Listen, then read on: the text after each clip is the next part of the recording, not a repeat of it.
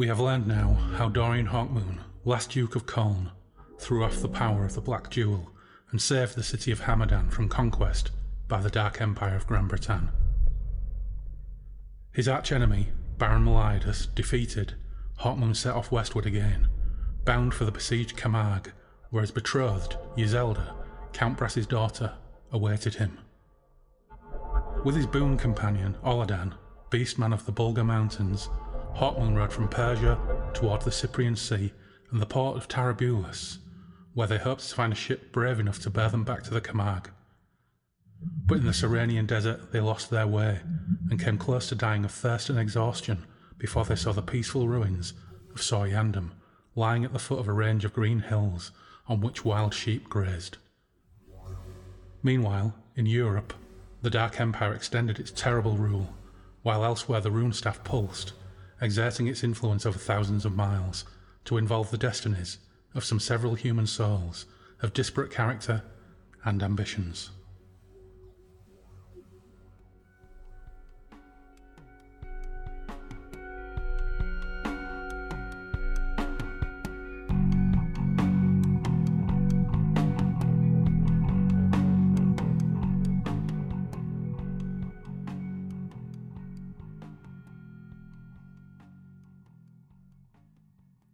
Welcome, friends, to Breakfast in the Ruins, a Michael Moorcock flavoured podcast. Once again, we're reaching across the world, and Yorkshire meets California again as friend of the show Dave, aka Sonus, returns to Derry and Toms, this time to look at the first part of the second novel in the History of the Runestaff series, The Tale of Hawkmoon, one of the big four eternal champions. And that book is The Mad God's Amulet.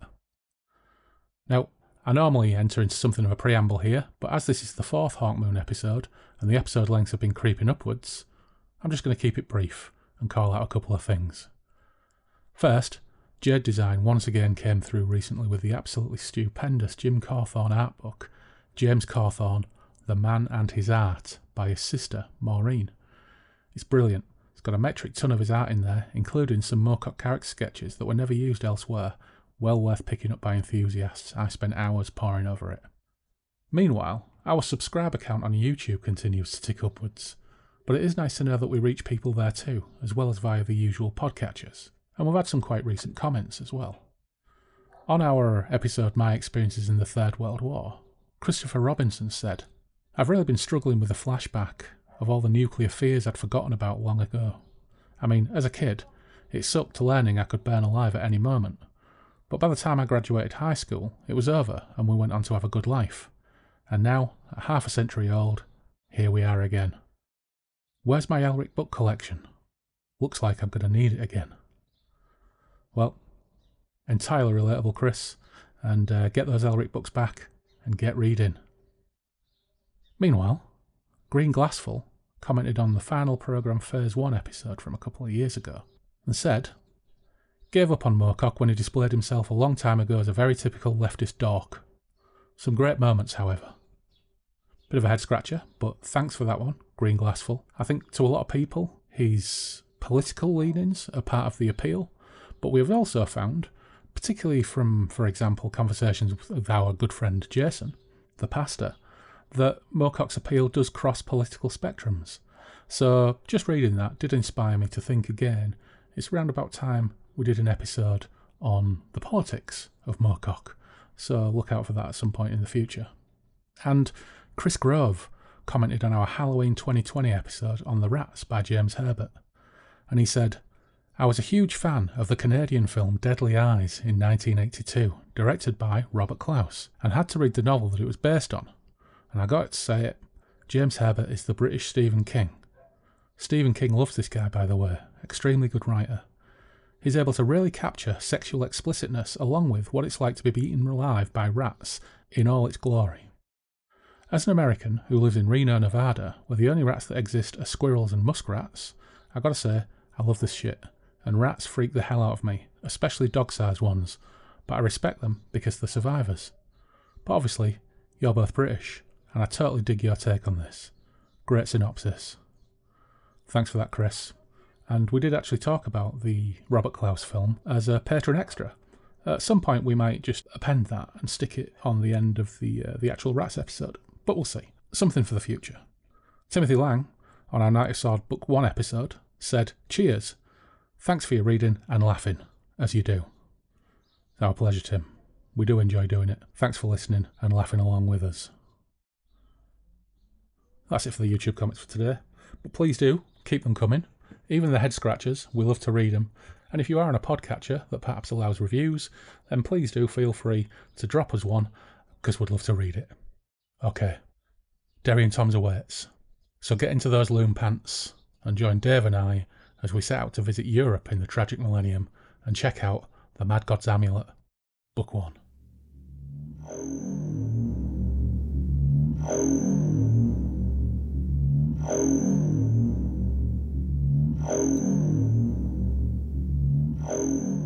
Dave, welcome back to Derry and Tom's. Great to have you back. And it doesn't seem like five minutes since you were on. And actually, Right. it's not that long since you were on because it was only a couple of episodes ago. But welcome back. Great to be back. Happy to be here. This is uh, this quite a, a- short notice appointment as well because I only dropped you a line yesterday and see if you were uh, to see if you had some spare time and you were available to, to record. So so thanks for hopping into the hot seat. So No how problem. is Usurper of the Universe going?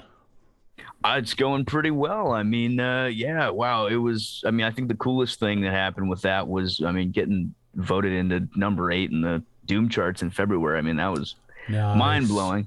I didn't expect that. Um, for anybody not familiar with Doom charts, it's this like international um, collection of music journalists and uh, reviewers and podcasters and DJs and like the underground kind of heavy rock scene. They all get together every month and vote on like the best albums. So I got to number eight. That's pretty crazy. February was a good month. Um, so that was awesome. Uh, yeah, we got CDs, we got cassettes for sale at sonusrocks.bandcamp.com, and of course, uh, Forbidden Place Records.bandcamp.com, and they have uh, much more of a stock. My my stock is starting to run low, so if you wanna if you wanna get it from me, I personally I'm shipping it to the U.S. and the U.K. now, um, and I'll sign it and write a nice little thank you note because I truly appreciate anybody spending their money, especially these days, Mm. on um, you know my music. That's uh, that that definitely means a lot. It's uh, tough times out there, um, and if you do, boy, let me tell you, you were helping me out. Mm. And of course, what we should say for people who might be dropping into this podcast for the first time, check out two podcasts ago because we talked at length about your first and second albums. And of course, Dave, aka Sonus, is on Bandcamp, is on Twitter, uh, he's on Instagram. So check him out, and also check out that episode for a little bit more information about uh, about all his bits and pieces and the cracking two albums that he's knocked out. But I have noticed since he dropped on Twitter and started up your Twitter account that it's getting loads of interest. Yeah, you know, I was really reticent to join Twitter because I, you know, it's definitely one of those things that's totally contributing to the uh, end of all mankind. But you know, yeah. what can I say? It's gotten me a few T-shirt sales and CDs, so it can't be all bad, right? That's how those things go. Yeah, I, I Oh find man, Twitter is is the one where you have to spend the most time curating your feed, unless you want to go absolutely nuts. Uh, so Yeah. it does it does take a little bit of uh, mental energy to to block Yeah. out all the uh, all the bad stuff. But you know, on the whole, it's a good community, and uh, Yeah.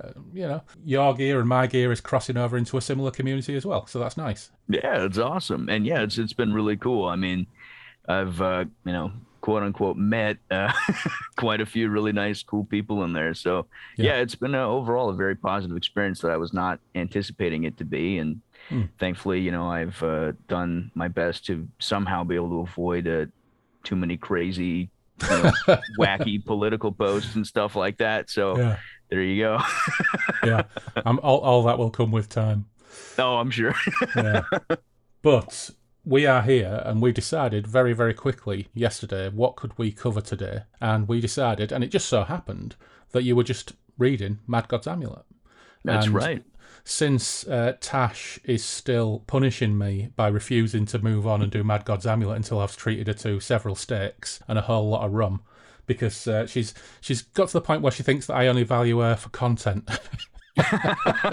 so so I'm having to work on Tash a little bit, and I think uh, we've actually got lined up uh, Nine Princes in Amber for Oh, our man. for our next pickup with uh, with Tash. So Hawkmoon was left needing a ringer, and uh, Mad God's Amulet was a perfect pickup. So we're here to do book one of the Mad God's Amulet, which is great because I've been meaning to crack- crack onto it for ages, and I think people probably have picked up from when we've discussed uh, Jewel in the Skull that I think there is something of a quality dip as you progress through the Hawkmoon books, and then the quality comes right back up again towards the end. But this is based upon 20 year old memories. So I'm really, really excited to get back into this. Yeah. First up, what, what edition are you working from? So I'm working off of the Mayflower with this wonderful. I believe this is the Bob Haberfield uh, cover, Mhm. um, with this frowning demon thing over Yep. this castle that is also a man's face. I love Bob Haberfield's covers. I think every single one of them would be a freaking amazing album cover. If anybody knows Bob Haberfield's estate and could uh, get me in touch with them somehow, I would like to make that happen. Uh, I don't Hmm. think that anything like that is uh, currently going on, and it would really be a shame for this guy's awesome art to just kind of, you know, die out there in uh, oh, God, there is such bookshops. catalogue of his. There must be a an incredible catalogue of his work somewhere, or is Oh, it yeah. owned by his estate that is just ripe, ripe for heavy metal plunder. For real. I mean, the Mm. whole heavy psych scene would just lose their collective shit over it. I mean, I do. Every time I find one of those, I'm like, oh, I gotta get the Haberfield cover. Yeah. because it's just so cool. Look at that. I don't care if it doesn't necessarily have anything to do with the book. Maybe, maybe not. Depends on you know how much acid you're on when you're reading it at the time, perhaps. But uh, they are visually striking. Got to give them that. I like to think that that is probably one of the covers that he did that relates most clearly Yeah. to the contents because uh, some of them really, really are way out there.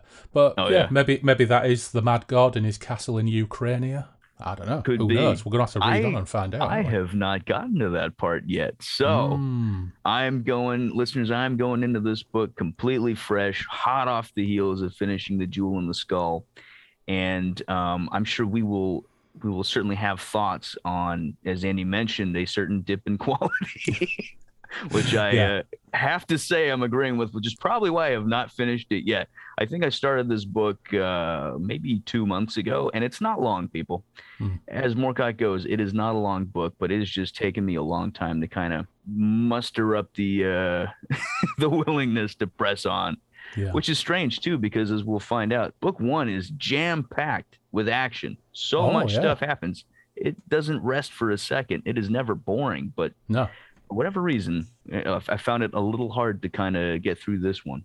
Mm. It is full of incident. Book one. Oh yeah, I, from memory, and again, I'm going back a long way. From memory, this is one of the series where it becomes something of a travelogue in in books two and three. And my memories of Sword of the Dawn are dim, and I Hmm. think the reasons that they're dim is because I didn't think too much of it at the time. But Yeah. I'm really excited about revisiting it. So Yeah. let's go for it. I'm reading Okay. from. Uh, this is one of Pop's hand-me-downs from back in the day. This is the Book Club Associates History of the Rune Staff wow. uh, omnibus in hardcover. The dust cover is around here somewhere, and it's that pale yellow cover with the rune staff and the snake. I like, I think, kind of like a snake turning into a strangely shaped staff, and uh, a golden figure in the background. Huh. But that's that's not kicking around. So this was um, Book Club Associates was uh, a club, a book club, weirdly enough, from the title, that was around in the seventies and eighties in the UK. And my folks had a subscription to it and I don't know if Pops did or whether he just found it at a market or whatever. But my main memories of Book Club Associates is there would always be uh, Jilly Cooper novels, which were racy horse racing novels, or there would be uh, James Clavell novels. I can remember my dad reading Shogun in a Book Club Associates edition. So Book Club Associates was like a, a really mysterious thing to me as a child, where you never really knew what was going to turn up. And probably my favourite memory of a BCA book landing was, I think it was called Black Camelot, and it was by, oh god, I forgot the name of the author, but it was about witchcraft in a castle in World War II Germany, being Whoa. run by the SS or the Gestapo or somebody, and, and, and Himmler's obsession with the occult. And it had this really Wow. wonderful cover, of an SS officer falling screaming from a burning castle tower that seared into my memory. Yeah. So, unfortunately, my mum and dad never got any Moorcock through book club associates. No idea why. It's a shame, though. But Black Camelot, they got you Yeah. that though. That sounds awesome. That sounds incredible. That is metal as hell. And I, I, it's, a, it's a real shame I don't have it anymore, and it's also doubly annoying that I can't remember the name of the author, but I'm sure someone will pop up and tell us in the comments with any luck. Anyway, that's my edition of the Mad God's Amulet for today. I've got my got my Breakfast in the Ruins bookmark well positioned in the wrong place, I might add. there we go. I think we should probably just do a quick recap of the Jewel in the Skull, shouldn't we? Sure. The main setup of the Jewel in the Skull is Count Brass, the tall, seasoned warrior who controls the Camargue, is visited by Baron Meliadus of Gran Bretagne, who seems like quite a swish, stylish, beautifully bearded and coiffed nobleman, but he turns out to be a right rotter. And what he's trying to do is get Count Brass to side with this dark empire of Gran Bretagne. And of course, in this version of Europe, and we'll talk about this version of Europe a little bit later, but in this version of Europe, the British Isles are the villains. So, the Emperor of Gran Bretagne, they all wear masks, they all hate to be seen, they're all, how would you describe a Gran Britannian? Perverted, do some word association, perverted, Degenerate. evil, degenerate, yeah. Yeah. And they have numerous different orders, all of whom adopt uh, a beast icon and have beast masks. We find out a little bit later on that Meliadus has designs on Count Brass's daughter, Yisselda. Brass rebuffs him. He heads back to Londra with his tail between his legs, at which point Hawkmoon, the hero of the tale, is brought in chains to Londra. And Hawkmoon is essentially a PTSD mess of trauma at that point. His father was killed, his entire city was sacked. He then later became a mercenary captain for the Grand Britannians in order to to position himself to take revenge. That didn't go quite according to plan. His army got wiped out, taken in chains to Londra, and they decide to use him as a weapon. So he's taken to Taragorm's Palace of Time. Taragorm, interesting character, wears a clock as a mask.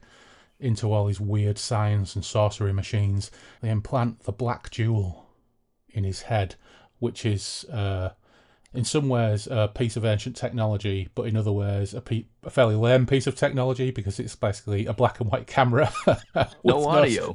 with no sound. yeah, which he uses to his advantage for, uh, later on. And then they send him to the Camargue. Fortunately, Yisselda, being a really hot babe, manages to get through to him, and with the help of Bowgentle, Count Brass's warrior poet mate, they manage to get through to him, use kind of sorcerous poem spells, sort I of. suppose so. yeah. Like rhythmic um God, yeah. Beat poetry, Def Jam yeah. uh dispelling. yeah, that's right. Sonic Bonic bullshit poems yeah. um, to to shut down the the duel, and he's not. It, it may well activate at any time, but then he must go on a quest. You've just read it, Dave. Why does he go to Hamadan in book three? So he goes to Hamadan to seek out Good lord, give me a second. Yeah. Why does he go to Hamadan in book three? So much goes on. So the Camargue, the Camargue goes under siege, doesn't it? And Yeah. then he leads uh, a series of like a guerrilla campaign, and Yeah. has a number of battles with Meliadus. Oh shit! I forgot why he goes to Hamadan. But You anyway, let's just say he goes on a quest. He goes on a quest for, you know, mm, murky reasons, perhaps. Yeah, yeah. He, he- he goes on a quest, ends up in Hamadan, where the Queen of Hamadan is at war with the uh, Grand Britannians herself. There's all sorts of shenanigans going on. He's fallen in with his mate Oladahn, who saved him. Oladahn is like Diddy Chewbacca. Yeah. He's, is is a fairy bloke with a bow. Yeah, he he's the offspring of a sorcerer and a mountain giantess who somehow is really, really short, and that's got to be really frustrating. Yeah, and but fortunately for Hawkmoon, rather than going, "Ah," he actually speaks English, so that's quite handy. So it's like a Diddy Chewbacca who speaks English, and he becomes Hawkmoon's mate. They end up in Hamadan. They help the Queen of Hamadan defeat the Grand Britannians, and because for, he's basically a bloke and the hero of the tale, the Queen of Hamadan has got the hots for him, but he's like, "No, sorry, babe, I've I've got a job to do," and he shuts her down. But we'll find out shortly that she did give him some rather nice presents. When he Yes. And I Yeah. remember why they went to Hamadan because they're looking for this this guy, this sorcerer who is um, affiliated with the rune staff, and he's the only one who can take the jewel out of Hawkmoon's head. Of course. That's it. Yeah. And I forget So- his name. Yeah, well, he's old news now, isn't he? Yeah, he's only in there for uh, like a chapter or something. Yeah. He doesn't help them because uh, you know the Grand Britannians are there, and he's like, "Well, okay, maybe if you defeat the Grand Britannians." Then Hawkmoon's like, "Oh, well, I guess I really got to defeat the Grand Britannians now." So he does, Yeah. and then he gets help. Malagigi. Malagigi, that was it. That was the one. Malagigi, Yeah. So at the end of the Skull, it says, uh, Queen Frawbra herself escorted them to the gates of Hamadan the next morning. You'll not think again, Dorian Hawkmoon. I offer you a throne, the throne my brother died trying to win. Hawkmoon looked to the west. Two thousand miles and several months' journey away, Yisselda awaited him. Knowing whether he had succeeded in his goal or was now a victim of the Black Jewel. Count Brass, too, waited and must be told of Gran Bretan's further infamy. Gentle doubtless was even now standing with Yisselda in the turret of the topmost tower of Castle Brass, looking over the wild fenland of the Camargue, trying to console the girl who wondered if the man pledged to wed her would ever return. He bowed in his saddle and kissed the Queen's hand. I thank you, Your Majesty, and I am honoured that you would think me worthy to rule with you, but there is a pledge I must keep.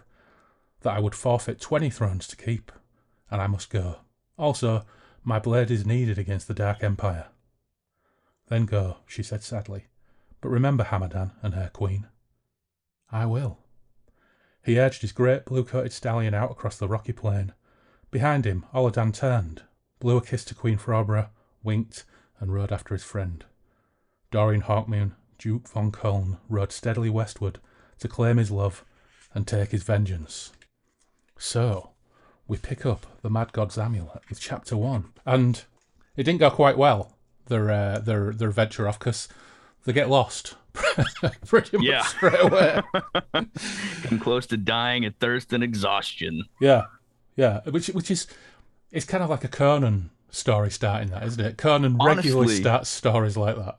And going back to Conan, doesn't the end of uh doesn't the end of Jewel in the Skull almost seem a bit like the end of Conan the Destroyer? Maybe they took it from there. another another uncredited Moorcock pilfering. Yeah, very possibly. Well, of course, I think I think Could Roy be. Thomas had quite a hand in Conan the Yeah, and- didn't he? Yeah, he did. Mm. So And, John Milius wrote the Conway? first one. Yeah, that's right. Yeah. And, and yeah, Roy Roy Thomas and yeah, Gerry Conway. Yeah, um, did- Yeah. and they were of course probably adapting lots and lots of Moorcock at the time. No, probably. Roy Thomas did do Moorcock adaptations, didn't he? I mean, I'm pretty sure he's the one who uh, wrote the crossover with Elric in the Yes, he Conan did. comics. He did. So I, he at least was aware of Moorcock. Yeah, yeah. But they got lost. They're pretty close to dying of thirst. They're caked with dust and everything else.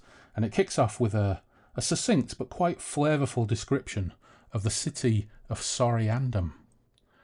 It says, The city was old, begrimed by time. A place of wind-worn stones and tumbled masonry, its towers tilting and its walls crumbling. Wild sheep cropped the grass that grew between cracked paving stones. Bright plumed birds nested among columns of faded mosaic. The city had once been splendid and terrible. Now it was beautiful and tranquil. The two travellers came to it in the mellow haze of the morning, when a melancholy wind blew through the silence of the ancient streets. The hooves of the horses were hushed as the travellers led them between towers that were green with age, passed by ruins bright with blossoms of orange, ochre, and purple and this was Soryandum, deserted by its folk. The men and the horses were turned all one colour by the dust that caked them, making them resemble statues that had come to life. They moved slowly, looking wonderingly about them at the beauty of the dead city. That's a really, really nice opening. it is. I think it's something of a, a fantasy staple. We've just mentioned Conan. It's a good starting point for a story. Our heroes are at their lowest ebb. They work there. They, they find themselves in a ruined city. Instantly mysterious. Where are the occupants? If this was a Conan novel, the occupants would probably be degenerate cannibals or something like that. But it's, it's a little bit more uh, interesting, I think, the uh, the Soryandum story, and it's the Yeah. first of our pretty action-packed and interesting elements to this uh, this this book one, and then it's followed by quite a nice description of our heroes. It says the first man was tall and lean, and although weary, he moved with the graceful stride of the trained warrior. His long fair hair had been bleached near white by the sun, and his pale blue eyes had a hint of madness in them. But the thing most remarkable about his appearance was the dull black jewel sunk into his forehead, just above and between the eyes. A stigmata he owed to the perverted miracle workings of the sorcerer scientists of Gran Bretagne. His name was Dorian Hawkmoon, Duke von Koln, driven from his hereditary lands by the conquests of the Dark Empire, which schemed to rule the world.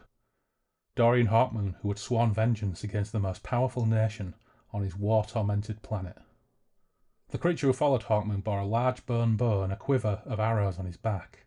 He was clad only in a pair of breeches and boots of soft floppy leather, but the whole of his body, including his face, was covered in red wiry hair. His head came to just below Hawkmoon's shoulder. This was Oladahn, crossbred offspring of a sorcerer and a mountain giantess from the Bulgar Mountains. A little bit light on the sartorial descriptions, but you know, pretty good descriptions of both characters, and we do get some cracking descriptions of uh, of Hawkmoon garb coming up very very soon. Which Oh, uh, I thoroughly enjoyed when I read it. just yeah. Oh my god, we get to that. yeah, Um, it is just amazing to then picture him in that for quite a good chunk of the story. yeah. Well, but we'll, we'll we'll get to that in a mo. But I am definitely commissioning someone to do a Hawkmoon sketch in that clobber. But Gotta we'll do to- it. We'll get to it in a sec. So Hawkmoon checks his map that he got from Hamadan and identifies their location as Soryandum, a long abandoned city near the Euphrates. And this is uh, quite a nice reminder that, again, this is a world very, very close to our own.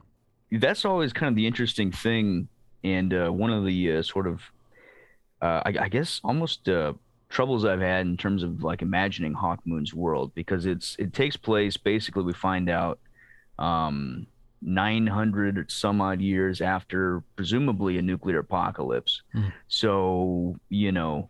Are we imagining a bunch of blown out buildings at this point? Doesn't seem like it. It seems more like society has sort of rebuilt itself into some kind of quasi medieval technology, but obviously with the occasional super science that looks like Mm. sorcery and, and things like that. So it's kind of, you know, it's kind of like, okay, how much of the modern world should we imagine when we're looking at this? Now, from descriptions of uh, Paris in the first book, it's like a city made out of crystal and stuff. So Mm. obviously, um, either all the glass got melted into some kind of crazy crystalline city uh, from a nuclear explosion, or they just rebuilt all kinds of high fantasy craziness. Um, so Hmm. it it kind of really gives you a lot of different avenues which you could kind of go down when imagining this world because you know that's kind of the beauty uh, with Moorcock is his descriptions are thus that you can kind of really imagine a lot with the words that he gives you and kind of however you really want to imagine them. One of the things I really appreciate about this setting is that they're not digging up rifles. You know, Yeah. they're, they're not digging up technology that we would understand. All of the ancient technology is always really, really weird. So this this ancient cataclysm that happened, there is you know there are suggestions like with the wormwoods in, in, in the first book that, that they're they've been devastated by some kind of weapon that you could like maybe radiation could be an analog. Um, you know the the crazy twisted forests that are really really dangerous. But I don't know things like baragoons, you know weird mutated men. I always got the sense that the cataclysm that happened to Tragic Millennium Europe was whilst you've got references to ancient gods like John Paul, George, and Ringo, and British pop culture and political figures from the time when he was writing these books, he, I think he very much veers away from the conventional. and that's what makes it um, so much more interesting a world. And I think I might have mentioned on the Jewel in the Skull episode that there was a, a, a role playing supplement that was done for the Hawkmoon role playing game, um, set on the island of Ireland, and the characters find tanks and helicopters, and you have helicopter fights versus ornithopters and flamingos, which I think is absolutely the worst possible interpretation of, of this. And it's all assault rifles and tanks. It's really, really terrible. Uh, Yeah. I, I, like the weird science angle. I think Oh, it's yeah. great. All, all the weapons of war always tend to be bell shaped as well. I've noticed that seems to be quite a frequent thing. We get Yeah. a bell get a bell shaped weapon later on, which comes in quite handy. but anyway, let's get to uh, Hawkmoon. We've got to get to Hawkmoon's clobber. We have to. It must be said. yeah. Oladahn's decided that he's gonna. He's, he spotted a ram when they were on the way in, so he's gonna go and find some mutton so they can dine on mutton this evening. And it says, uh, Hawkmoon stripped off his clothes and plunged his hands into the cool spring water. Oh, cool spring water, spring water, spring water, whatever. Gasping with a sense of utter luxury as he poured the water over his head and body. Then he took fresh clothing from the saddlebag, pulling on a silk shirt given him by Queen Frawbra of Hamadan, and a pair of blue cotton breeches with flaring bottoms. That's right, people. Oh, yes. So, glad to be out of the heavier leather and iron he'd worn for the protection's sake whilst crossing the desert in case any of the Dark Empire's men were following them. Hawkmoon donned a pair of sandals to complete his outfit. And So- doesn't it though? Incredible. He's wearing a silk shirt, blue cotton wafters, and sandals. And this is how he spends the next couple of chapters, including having scraps on oh, stairs. Really, this is. It, it indicates two things. One is depictions of Hawkmoon, which actually are quite few and far between Yeah. outside of comics, really I've got a lot of work to do to catch up with this. Yep. And the other thing is, how fucking trendy was Hamadan? You never got a sense of that at the end of Jewel in the Skull, did you? That's right. I mean, you know, in fairness, I guess they were occupied. Maybe all your cool, you know, hippie clothing goes in favor of uh, battle dress at that time. But yeah, man, here you have Hawkmoon walking around like I imagine some hippie on Portobello Road back in Moorcock's time, you know, just with the sandals and his, you know, his flares and his silk shirt and his sun bleached blonde hair just waving around, just grooving. The only thing he's got on him is, you know, his sword, just in case. Yeah. his his mighty battle blade. That's Yeah. right. I love Yeah. it. And I love the idea that when Hamadan isn't at war with Granbretan, actually it's got really trendy chapeau shops and haberdasheries and and uh, excellent tailors to produce all this stuff. It's wonderful. Oh, so yeah. that, that that is now burned into my mind. And I was so pleased when I got Clint Langley and I commissioned him to do my third Elric when I said, Can you do him how he's dressed at the beginning of the Dreaming City? And he knocked that out and it was wonderful. The downside to commissioning Clint to do this is he only really likes Elric. He's never really been a fan of any of the other Moorcock characters. But I am sorely tempted to drop him a line and say, Can you do me a Hawkmoon in this with this description? But The world must see this side of Hawkmoon. yeah. So, he's well dressed, he's refreshed, he has a nap before he realises actually that Oladahn hasn't returned. So he goes for a gallop about, but to no avail. There is uh, a nice, again, another example of how lovely just little throwaway lines are and how evocative they are. It says, Ahead was a herd of wild sheep led by a large, wise looking ram. Perhaps the one Oladahn had mentioned, but there was no sign at all of the little beast man. I love that. And it's a silly little thing, but ahead was a herd of wild sheep led by a large, wise looking ram. That, just leapt off the page at me as super, super evocative, and I can see it. I can Yeah. see the scene. You So see the wind just blowing his, his hair around and the, the Yeah. dust, and he's just looking proudly. Looking horns. proud, looking wise. Yeah, He probably looks at Hawk. ram. Yeah, probably looks at Hawkmoon and judges him. That's Yeah, right. You yeah. lowly creature. yeah, yeah. I Don't like your shirt though. Yeah. Nice wafters. excellent wafters. Yeah. Uh, he returns to Soryandum, and oh well, oh no, there's men there. There's an ornithopter, so there's trouble. Granbretan have caught up with them. Chapter two, and chapter two is titled Huyam de Verk.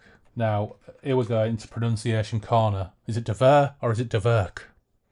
You know, I personally I, I land that hard C because it's there, but I, I I I know nothing about the French language, so I Hmm. apologize in advance. I I get that it's it's probably you know like like William, like their version of William, but Yeah. that's that's about it. So yeah, we um very I sound like a barbarian saying it. Yeah, let's just agree on D'Averc. There you um, other- because you know we are a pair of uh, non-French speaking barbarians, so um, Yeah. someone could put us right if they want. But hell, it won't be the first time we mangled some language on this show. Um, right, I'm just going to very quickly open a can of dirty booze because, of course, whilst it's um, only about half past midday for you in the sunshine of California, it's half past eight in the evening for me over here in grim, grim Bradford.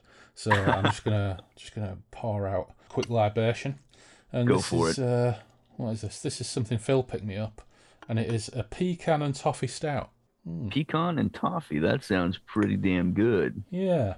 Everybody is going absolutely hell bent for leather when it comes to ridiculous stouts and porters over here at the moment. I don't know what it's like over your side of the world, but we have had some really, really unusual imperial stouts and porters. But this one's quite a Gotcha. sensible one, uh, a, a lowly seven percent.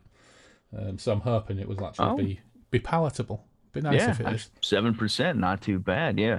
Over on my side of the world, everybody is still, still, still. They haven't gotten sick of it yet. They're still just crazy over IPAs. That's the big Ugh. thing in San Jose. It's just IPA, IPA, IPA. You go to like a place, and they've got like thirteen IPAs, and people with you know beards and gauges and nose rings. They go, dude, this is a good IPA. And you know, man, I mean, you know, to each their own. But I like an, uh, an IPA on occasion. It's all right, but I it's just too much all the time. It's just God, it's strong. And I'm I'm drinking personally right now, I'm drinking some green tea, which I've steeped for over an hour. Now I like my tea very strong. Hmm. Um, but IPAs are too strong and bitter, even for me, most of the time. I am really, really bored of dry hopped IPAs. Yeah. They're just they're just everywhere. Can we they're just everywhere. come with something else? For Yeah. Christ's sake. Yeah. And I've I've got a little bit confused now between East Coast IPAs, DIPAs. Um, I think one of the ones that Phil got me was an Indian Pale, uh, an India Pale Lager, which just tasted like just tasted like a dry hopped IPA. Um, but I don't got to imagine. it's not even an ale anymore. It's just a lager. Yeah. Well, fortunately, the pecan and toffee stout is most agreeable, so that's good. Fantastic. So, Hawkmoon sneaks back into town as the Ornithopter circles. And, of course, I've only ever seen Ornithopters in one other place, and that's in Dune, isn't it? Yeah. But at the end of the end of chapter one, we do get a really nice um, description of the Ornithopter. It says the thing descending from the sky was unmistakably an ornate Ornithopter, wrought in the shape of a gigantic condor, enamelled in blue, scarlet, and green. Yeah. Certainly not a Dune Ornithopter. That's pretty awesome. That's a great Maybe description. maybe more like a David Lynch Dune kind of ornithopter. yeah, a bit more just- fitting into that style, I guess. Yeah, such a shame. Yeah. Lynch in the early eighties couldn't do something a little bit more interesting with the ornithopter um, concept that he was able to do with, with kind of what he had to hand. But I was Yeah. thinking about that, and you know, the, the representations of ornithopters that we've had in on covers and in comics and things like that. And I've got to say, I've got to say, hats off to Neil Burton. I think the illustration of the ornithopter he did for volume one of the of the journal, that colourful action shot of the of the condor-like ornithopter firing Yeah. flame cannons, I think is probably my favourite representation of an ornithopter that I've seen as an illustration. Yeah, good job. That one and um, James Cawthorn's art on Yes. I, I I have volume two of uh, his his his Hawkmoon uh, works. I, I also I ordered volume one. It didn't still hasn't come in yet. Um, but I gotta say, the fact that he was roommates with Moorcock at the time is, is it's pretty cool to see kind of his takes on things and knowing that Moorcock saw them, obviously liked them, and um, I think he did a fantastic. Oh, there we go. There it is, right there. Yeah, I really like the way that he drew um, the ornithopters in Yeah. in his adaptations because and, and actually all the cities. Not only is it just phenomenal artwork, but I mean I think it's just a really perfect representation of this of this world and just like how I guess humanity's built back after the apocalypse and stuff like that. And what a weird, twisted world it is. Yeah, I, I do like his illustrations of the ornithopters, but there's there's still something. They're, they're described in the books as having clanking wings, as if the wings are like massive clashing metal things. Whereas I think the holes of his ornithopters look great, but I'm, I'm not convinced Yeah. by like the, the wings with the um Yeah, The fair rigging. enough. yeah the, Yeah. rigging. But anyway, slight diversion there. and, my, and my book is now upside down. yeah, that, the, the idea of the beautiful but deadly ornithopter is, is a really, really vivid image. It's great. It lands, Vulture Mass pilot is joined on the ground by some others. Ooh, well, who could they be? These men were evidently of Granbretan also. They were all clad in heavy armour and cloaks, with huge metal masks covering their heads in spite of the heat. Such was the twisted nature of Dark Empire men that they could not rid themselves of their masks, whatever the circumstances. They seemed to have a deep rooted psychological reliance on them. The masks were of rust red and murky yellow, fashioned to resemble rampant wild boars with fierce jewelled eyes that blazed in the sunlight, and great ivory tusks curling from their flaring snouts. These, then, were men of the Order of the Boar, infamous in Europe for its savagery. There were six of them standing by their leader, a tall, slender man whose mask was of gold and bronze and much more delicately wrought, almost to the point of caricaturing the mask of the Order. The man leaned on the arms of two of his companions, one squat and bulky, the other virtually a giant with naked arms and legs of almost inhuman hairiness. Was the leader ill or wounded? wondered Hawkmoon. There seemed to be something almost artificial about the way he leaned on his men, something theatrical. Hawkmoon thought then that he knew who the ball leader was. It was almost certainly the renegade Frenchman, William D'Averc, once a brilliant painter and architect who had joined the cause of Granbretan long ago before they had conquered France. An enigma, D'Averc, but a dangerous man, for all the affected illness. That's our introduction to, to William D'Averc, a critical and quite enjoyable character for all of his uh, his, his affectations, and uh, it makes me chuckle quite frequently. The descriptions of D'Averc and his capering and carrying on. I Yeah. love this character. He's great. His, his affected coughing. I just imagine him just there with like some like frilly handkerchief going. you know, Yeah, that's right, just Like yeah, it's wonderful. it's completely ridiculous. Yeah, Yeah. he's a great character. So he, he uses a one of his one of his fellas hands him a megaphone. Uh, I love that image as well. He's like, and then someone hands him a megaphone, and he's like, he starts taunting Hawkmoon because they've got they've got Oladahn, and it's essentially he's saying, "Come out, or we'll we'll do him in." And they have a back and forth, and Hawkmoon's, "Well, I don't trust you," and uh, D'Averc as well. You know, what are you going to do? Oladahn breaks the tension, however, by breaking free, and he chucks himself over a parapet in a suicide dive. Nicely Yep. breaks the tension. Hawkmoon, of course, not impressed with this. And after some buggering about and running up and down roofs and stairs, he comes face to face with D'Averc and his gang. And once again, as we'll just mentioned, we get this brilliant character beat with D'Averc. He found the entrance to the tower and entered in time to hear the clatter of metal shod feet as D'Averc and his warriors descended. He chose a spot on the staircase, which was enclosed, where he'd be able to take the Grand Britannians one at a time. D'Averc was the first to appear, stopping suddenly as he saw the glowering Hawkmoon, then reaching with gauntlet hand for his long blade. You were foolish not to take the chance of escape your friend's silly sacrifice gave you, said the bar-masked mercenary, contemptuously. Now, like it or not, I suppose we shall have to kill you.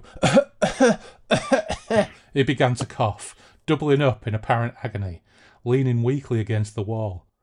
He signed limply to the squat man behind him, one of those Hawkmoon had seen helping D'Averc across the battlements.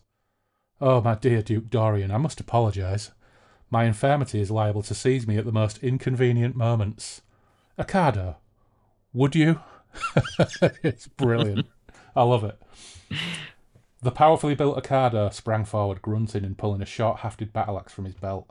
He tugged out his sword with his free hand and chuckled with pleasure. Thanks, master. Now let's see how the no mask prances.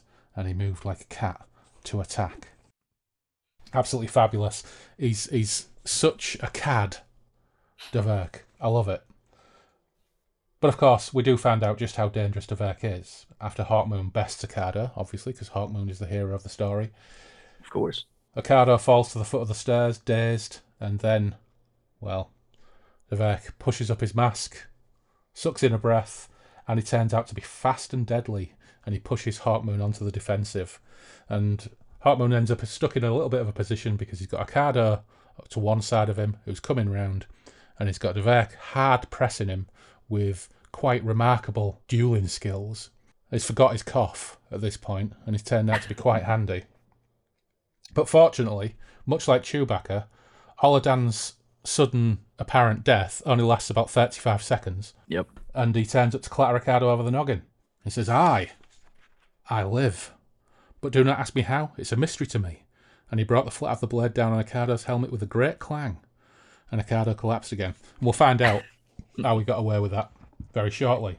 But they are, after a brief battle and they do dispatch some of the Grand Britannians, they're taken alive because D'Averc wants them alive and they go down under a pile of metal clad bodies.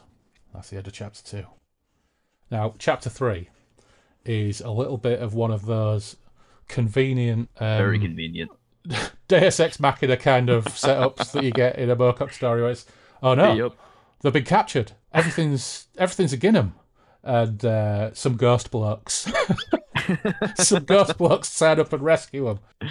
Pretty much. That's basically how this chapter goes. Yeah, we find out that that's uh, that's how Oladahn still lives is because they basically picked him up and carried him uh, away from the uh, becoming a puddle on the floor. and whilst it's interesting, it's it's, it's quite interesting world building, and actually the they're going to get sent on a little quest, a Diddy quest, shortly by these wraith folk of Soryandum, and it is a mercifully brief side quest. As when it comes to the type of things that you get in Moorcock, I mean, God, when you get to the second Corum trilogy, Oh, yeah. those books are just wall to wall filler quests. You know, I, I love that trilogy back in the day, Yeah. but I reread it again fi about five years ago before I even Yeah. started doing the podcast, and I found it really tiresome. But anyway, we're we're we're a few years away from getting to that. Yeah, I, I love that he just goes on a side quest instead of uh, you know the final battle. It's like, oh, the final battle's upon us. Wait, uh, actually, hold on. I gotta I gotta go over here real quick. And uh, Yeah. oh, I missed it entirely, and everyone's Yeah. really mad at me. I wonder why. Yeah, he, he deserved to get brained by the Yeah, a little bit. I think. a little bit. Yeah, pe- pe- people who haven't read the second Corum trilogy, I've just spoiled it for you, and I apologise. But right. the great thing about this, and the great thing about this chapter, even though um, it's it's a, just a, a very convenient way of moving the story on and giving him a little quest to obtain something actually which which does become super super important to the plot later on. So it's it's not just a it's not ju- it is a MacGuffin in a way, but it actually does become useful a little bit further down the line. We do get some more really, really wonderful D'Averc action. They were flung face down on the coarse rock. Oh, I tell you what, why don't we do a reading? Okay. You should be Hawkmoon. Okay. Okay.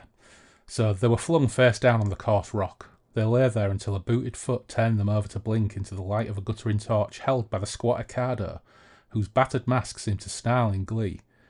Deverk, mask still pushed back to expose his face, stood between Ocado and the huge hairy warrior Hawkmoon had seen earlier. D'Averc had a brocade scarf to his lips and he leaned heavily on the giant's arm. D'Averc coughed theatrically and smiled down at his prisoners.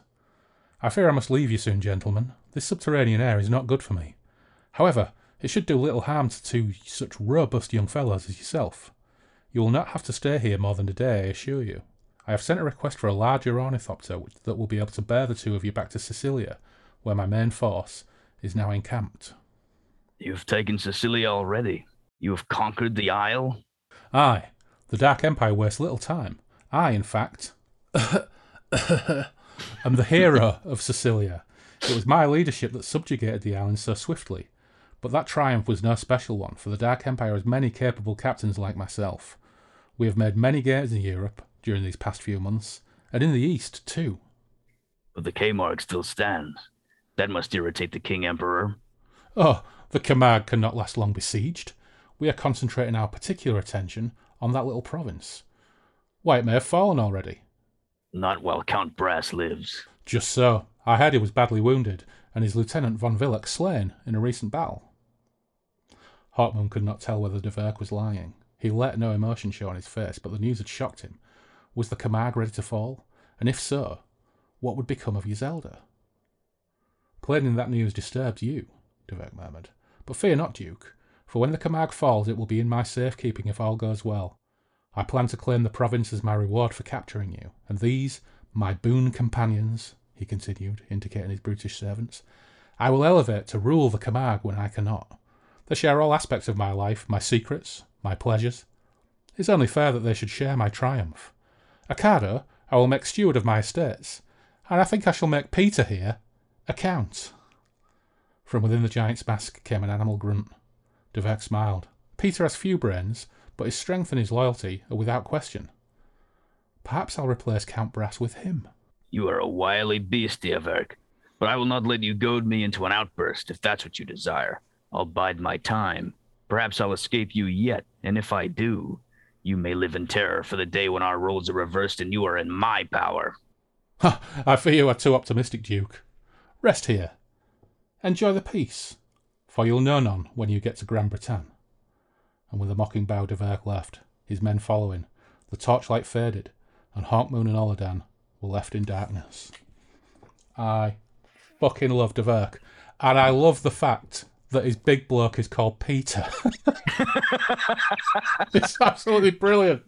Peter this- of little brains. Yeah, this giant, hairy, almost giant, who, who only wears a breastplate and pants with massive hairy legs and hairy arms, is called Peter. it's just, it's wonderful. It's absolutely wonderful. Anyway, they quite handily get rescued by Wraith dudes after D'Averc and Co bugger off to, to await their bigger ornithopter. And the Wraith dudes have a gaffer, Rinal, Rhinal, let's call him Rinal. He reveals that the Grand Britannians want to level Soryandum and build a massive ornithopter base.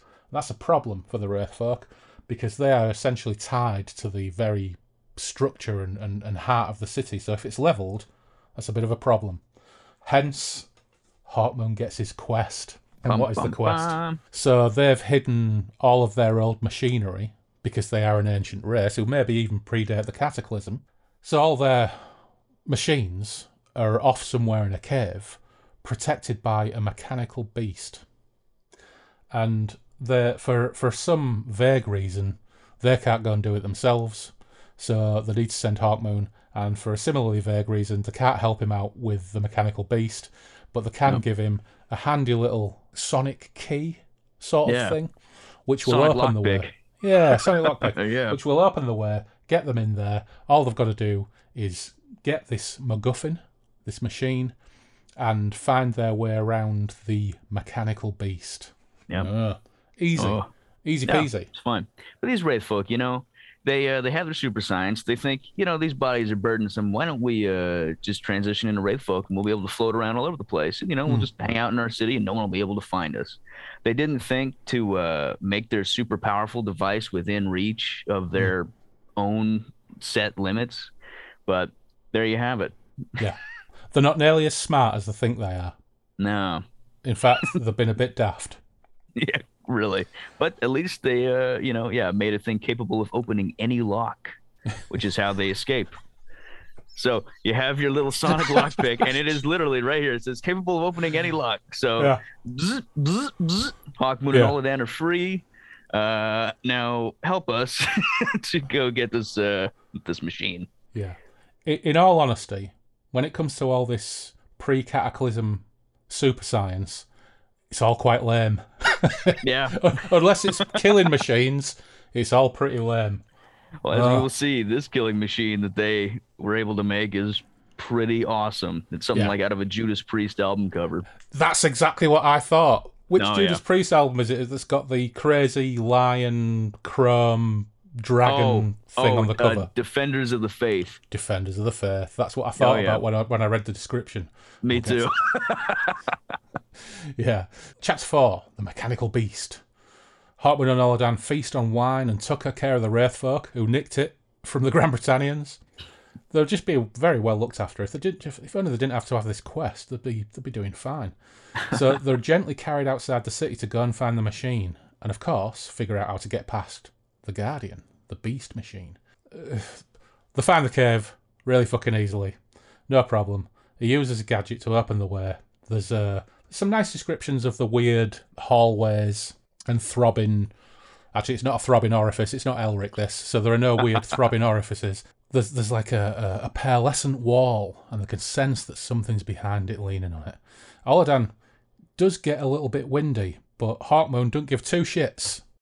Oladahn looks dubiously at the wall. Perhaps we should reconsider. After all, if we wasted our lives uselessly, we dot dot dot. But Hawkmoon was already activating the instrument, and the protecting wall had begun to change colour as the strange cold wind struck their faces. From behind the wall came an awesome wail of pain and bewilderment. The walls turned to pink, faded, and revealed the machine beast. The wall's disappearance seemed to have disturbed it for an instant, for it made no move towards them. It crouched on metal feet, towering over them, its multicoloured scales half blinding them. The length of its back, save for its neck, was a mass of knife sharp horns. It had a body positioned somewhat like an ape's, with short hind legs and long forelegs ending in hands of taloned metal. Its eyes were multifaceted, like a fly's, glowing with shifting colours, and its snout was full of razor sharp metal teeth. Yeah, that's awesome. That's so cool. Cue the Yeah. freaking guitar riffs. Bah, bah, Yeah. bah, bah, bah, nah, nah. Beyond the mechanical beast, they could see great heaps of machinery stacked in orderly rows about the walls. The room was vast. Somewhere in the middle of it, on his left, Hawkmoon saw the two crystalline devices Rinal had described. Silently, he pointed to them, then made to dash past the monster into the storeroom. This quest, they've found the cave, they've gone in, they've opened the door, they've seen a big beast. Hawkmoon straight away sees what they've gone for and runs over to get it. This is the easiest fucking quest in the world, and the shortest quest in the world, apart from just getting through the fight with the beast. Long story short, Oladahn is useless and gets knocked out. Hawkmoon binds, uh, blinds it uh, because he finds, uh, well, a bell-shaped instrument with a button on it. Perfect. Yeah, that Just might be a there. weapon. Yeah, Just sitting might right be a there. weapon. And it turns out it's uh, it's it, it does actually have an effect on the beast, and it slows it down slightly. And he manages to blind it, and then they escape with the goods. Oladahn's got a headache, but otherwise, no sweat. A minor concussion. He'll be fine. Yeah. Fortunately, the beast, of course, makes another appearance, which makes this whole session worthwhile. Yep. And and that was pretty much it. That was that was the quest chapter. It was over in a flash. We got a great description of a, of a heavy metal beast, and uh, they managed to get away from it really really easily. So, chapter five, the machine. They get back. Rhinel's chuffed to bits, and it turns out they find out from one of the other wraith folk that these machines are there's two of them, and they're some kind of dimensional transportation device. And Rhinel wants it so they can move Soryandum effectively out of this dimension. There's this strange exchange where Rhinel's reluctant to actually activate it because it will leave Hawkmoon and Oladahn behind with the Grand Britannians. But this female Wraith Lurker says, Oh, it's alright. We're mates with the Warrior and Jet and Gold. And he said it'll probably be alright. Well, the Warrior Jet and Gold said it'll be fine. It'll be fine. You know, So a it turns- trustworthy figure. Yeah, it turns out they know the warrior in jet and gold. And there's also a reference to um, the rune staff looking after him. And that's uh, the second time Hawkmoon has had the rune staff mentioned in the same breath as his name. So it's another little mention. And at this point, these Boar warriors, who there's 20 of them now, how the fuck this Ornithopter carried 20 Boar warriors and they need a bigger Ornithopter to take them home again all starts to look a bit creaky. But they're climbing up the outside of the tower. They want to get in, so Hawkmoon and Oladahn are having a scrap at the top of the tower to keep them out. So Randall thinks, right, okay, fair play. Maybe we should move on. The machine, Hawkmoon called desperately. Use it, Randall. We cannot hold them for long. From behind him, there came a musical thrumming sound, and Hawkmoon felt slightly dizzy as his sword met that of the next attacker. Then everything began to vibrate rapidly, and the walls of the house turned bright red. Outside in the street, the Boar warriors were yelling, not in surprise, but in outright fear. Hawkmoon could not understand why the sight terrified them so much.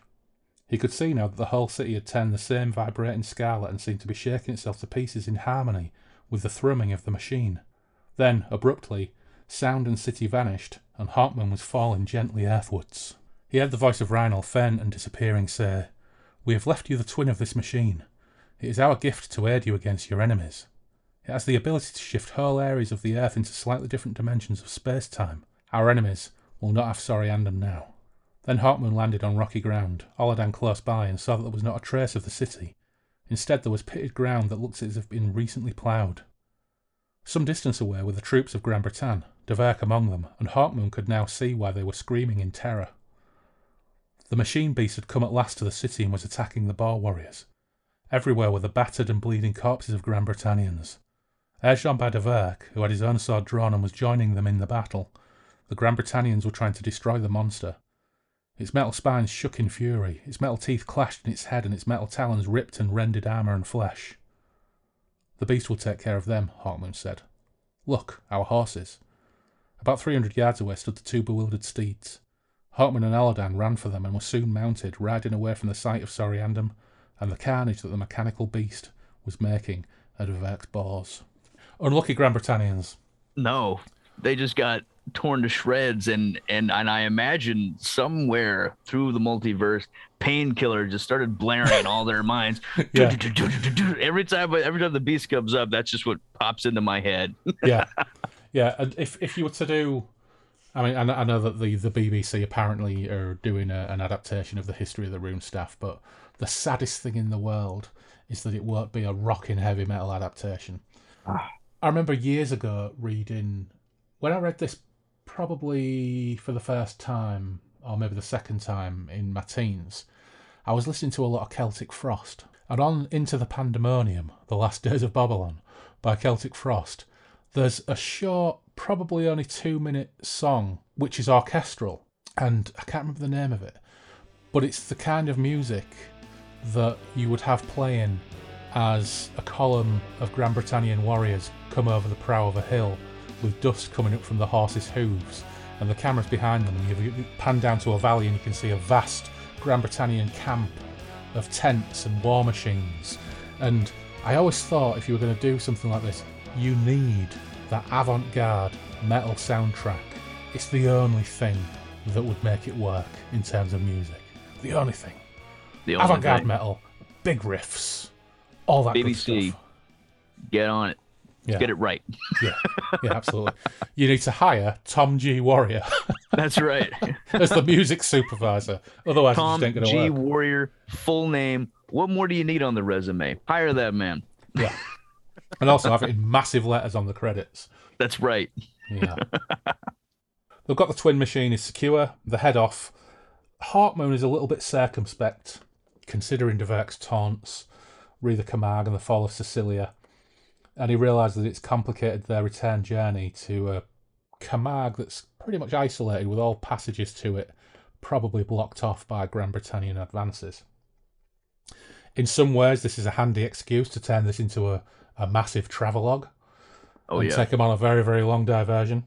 and but- boy is it They follow the Euphrates north and cross into Turkey uh, and find an inn in Baratcha. And there they fall in with a band of traders and their gaffer, Salim.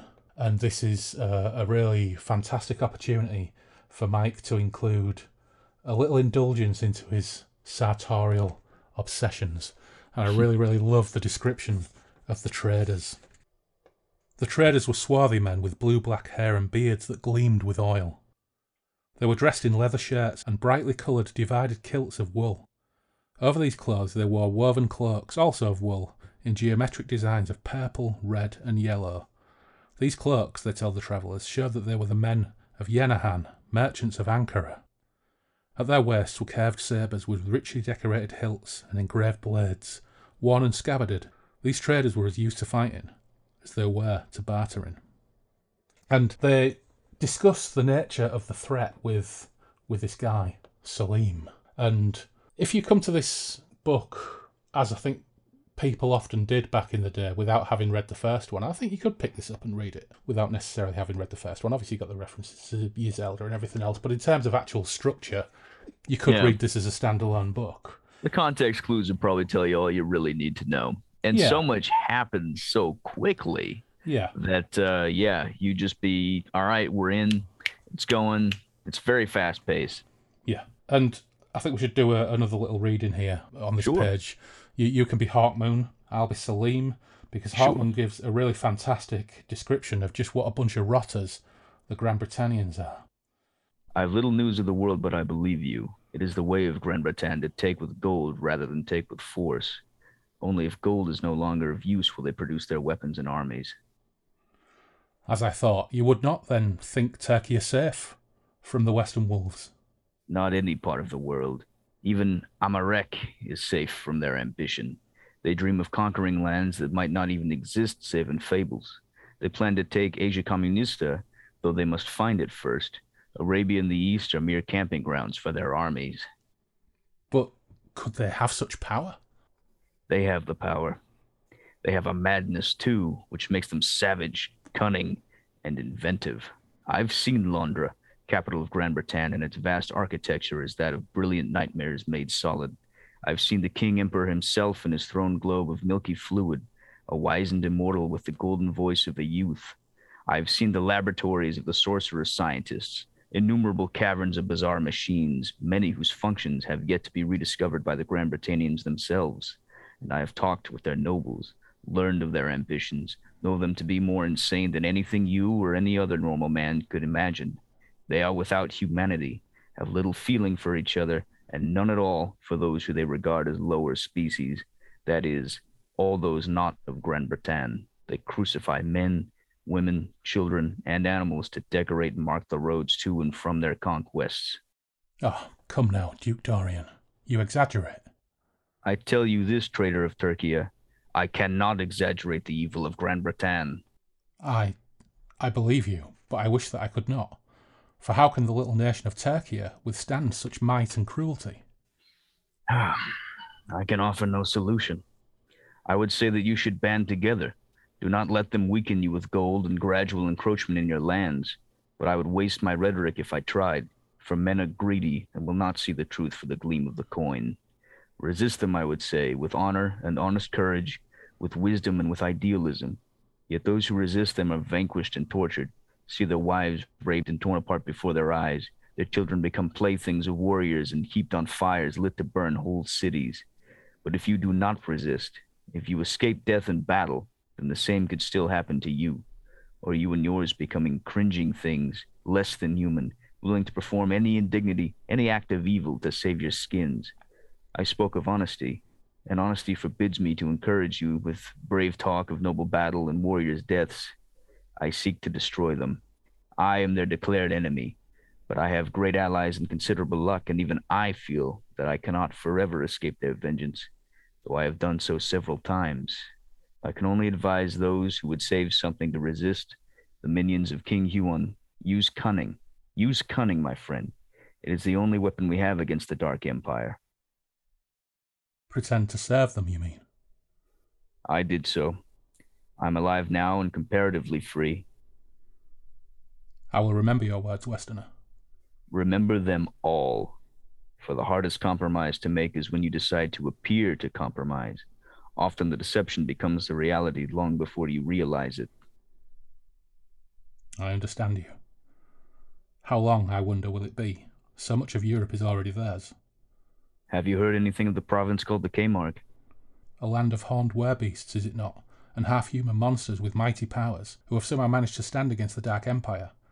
They are led by a metal giant, the Brass Count. You have heard much that is legend. Count Brass is flesh and blood, and there are few monsters in the Kamarg. The only horned beasts are the bulls of the marshlands and the horses too. And have they still resisted the Dark Empire? Heard you of how Count Brass fares or his lieutenant von Villach? Or Count Brass's daughter Yisselda? I heard Count Brass dead and his lieutenant too. But of a girl I heard nothing, and as far as I know the Kamarg still stands. Uh, your information is not certain enough. I cannot believe that if Count Brass is dead, the Kamarg still stands. If Count Brass goes down, so does the province. Well, I speak only of rumours surrounding other rumours. We traders are sure of local gossip, but most of what we hear of the West is vague and obscure. You come from the Kamarg, do you not? It is my adopted home, if it still exists. Oladahn put his hand on Hawkmoon's shoulder. Do not be depressed, Duke Dorian. You said yourself that Trader Salim's information is barely credible. Wait until we are nearer our goal before you lose hope. And then Hawkman buries his face in wine and mutton for the rest of the evening to try and get over it. So he's quite de- quite despondent with all this news. Yeah, it's kind of a bummer. Yeah, that is a bummer. And that's I think that's the longest two pieces of dialogue Hawkmoon probably has. It's certainly so far into this. I'm, I don't think he has dialogue that lengthy probably for the remainder of the entire sequence. But it's really I good. don't think even in the whole of the first book, yeah, it's really the grim. most we get of him. Yeah, it's really Yeah. grim and it's really um, evocative of not just how bad the Granbretanians are, but how bitter he is about the whole situation. Oh, yeah. Particularly given that his love for Yisselda has kind of awakened him from his from his traumatized, um, almost uh, catatonia that we found him in midway through the Jewel in the Skull. So, chapter six, titled "The Mad God's Ship." They sail with Salim, and he helps them up to obtain passage aboard the Smiling Girl, a ship called the Smiling Girl, which is an absolutely filthy scow captained by a shifty-eyed, greasy mustachioed Captain Musa. And I think there's two or three occasions where he's described as doing something shiftily.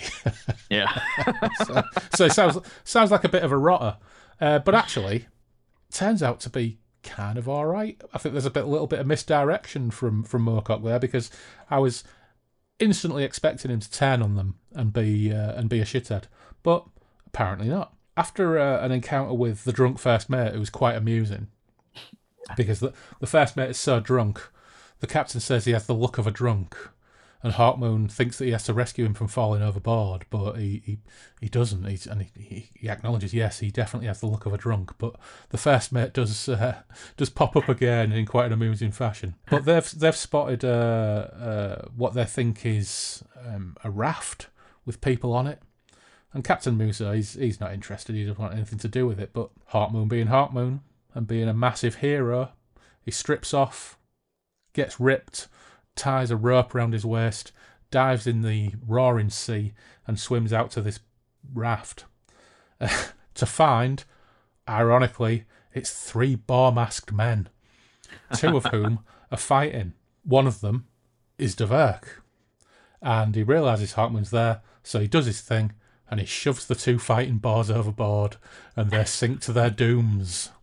Oh, poor Peter.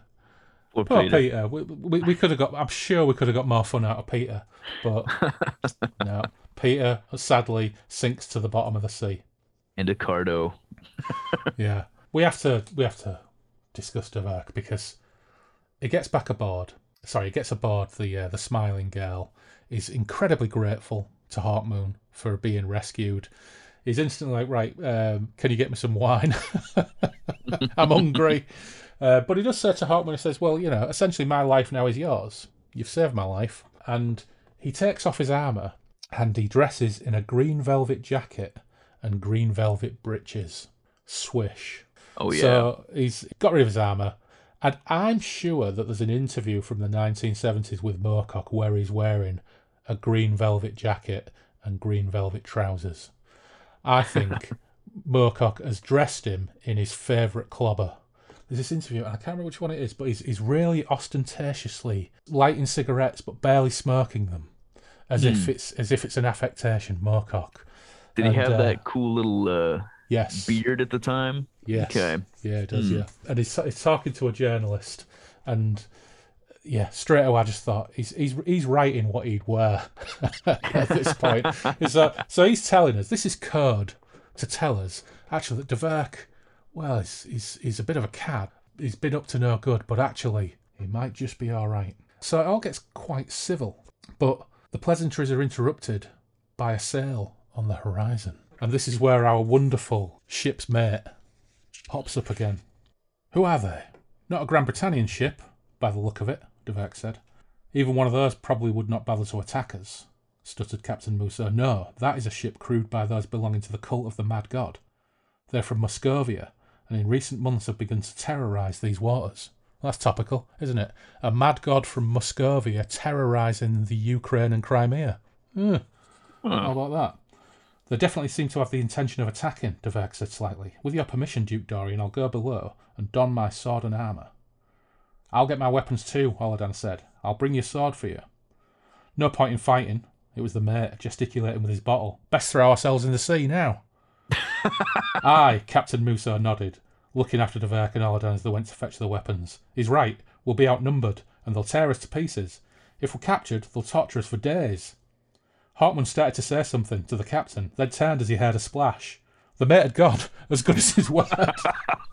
Hawkmoon rushed to the side, but could see nothing. Don't bother to help him. Follow him, the skipper said, for he's the wisest of us all. I love that. Yeah. The ship was bearing down on them now, its black sail painted with a pair of great red wings, and in the centre of them was a huge bestial face, howling as if in the throes of maniacal laughter. Crowding the decks were scores of naked men wearing nothing but sword belts and metal studded collars. Drifting across the water came a weird sound that Hawkmoon could not at first make out. Then he glanced at the sail again and knew what it was.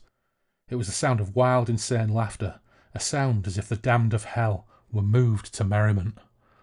The mad god's ship, said Captain Musa, his eyes beginning to fill with tears. Now we die. That's just su- such a great image. Oh yeah. Such a great image. Crowding the decks were scores of naked men wearing nothing but sword belts and metal studded collars. Also amazing. something out of a Judas Priest. Yeah, yeah. Really, Yeah. all that all they needed was gimp masks. And, Yeah, and the- really. The, image would be complete. It's, Little leashes or something. just wonderful. Yeah. Fantastic. Wonderful. Yeah. That So would be pretty intimidating. it really would. He is the wisest of all as he jumps He, into the he certainly is. Yeah, you Fuck wouldn't hang, you wouldn't hang around, would you? You No. wouldn't hang around. So chapter seven is called "The Ring on the Finger," and it's basically one f- massive fight, and it's just full of delicious Moorcock nautical fight action. And I don't know why, but I always find the most memorable Moorcock fight descriptions are always the ones on board ships. The descriptions of slipping in blood on decks and, and oh, all Oh, that business is, is always, always good stuff. And I'm not going to read a lot of it, but just the first two chapters. Sorry, the first two paragraphs. Hawkmoon became separated from his comrades, did not know if they lived or had been killed. The prancing warriors flung themselves at him, but he clutched his battle blade in both hands and swung it about him in a great arc, this way and that, surrounding himself with a blare of bright steel. He was covered in blood from head to foot. Only his eyes gleamed, blue and steady, from the visor of his helmet, and all the while the mad god's men laughed. Laughed, even as their heads were chopped from their necks, and their limbs from their bodies. Ooh, ooh, visceral. Wonderful. He's he's not in his hippie regalia anymore. He's he's back in his armor. Yes. Sadly. yeah, yeah. There's a, there's a really cool bit where Hawkmoon's getting pressed, and then just a mass of steel and mail just like falls from the rigging next to him and crushes some of these guys, and it's Devarka who just pops back to his feet and is hewing left and right. It's it's just great stuff. But Oh, yeah. um, Hawkmoon's tactical nous and daring do secures the Mad God's ship and. As a result, saves the Smiling Girl because they get on the, uh, the the pirate ship. They cut the the hooks and free it, and as it starts to drift away, all the Mad God's men just start jumping in the sea to try and get back to it, and laughing, all drown, almost all. Some get on the ship. They come a cropper pretty quickly. Maybe six or seven of them get on the ship, and they're cut down. Not only is it a cracking scrap, not only does Hawkmoon show some of his tactical grip on the situation, not only does he save them, he takes over the the uh, the Mad God's ship, and when they look back at the Smiling Girl, most of the crew are still alive and have actually managed to to stay safe. So he saved both ships, and now they've got a ship packed with swag. Okay, a few corpses, and one mummified corpse is wearing a familiar ring that Oladahn finds, and he says uh, says to Hawkmoon, "This looks familiar." And Hawkmoon is convinced it's Yisselda's ring, but it's not Yisselda's hand.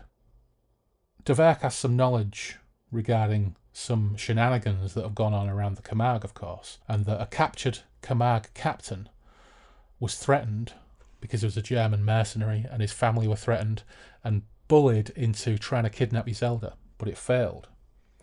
So they now know that attempts have been made. That one may have failed, but others may have succeeded. So, of course, Hawkmoon now is overcome with anxiety about the fact that he's got Yisselda's ring, but Yisselda's not there. What gives? What on earth is going on?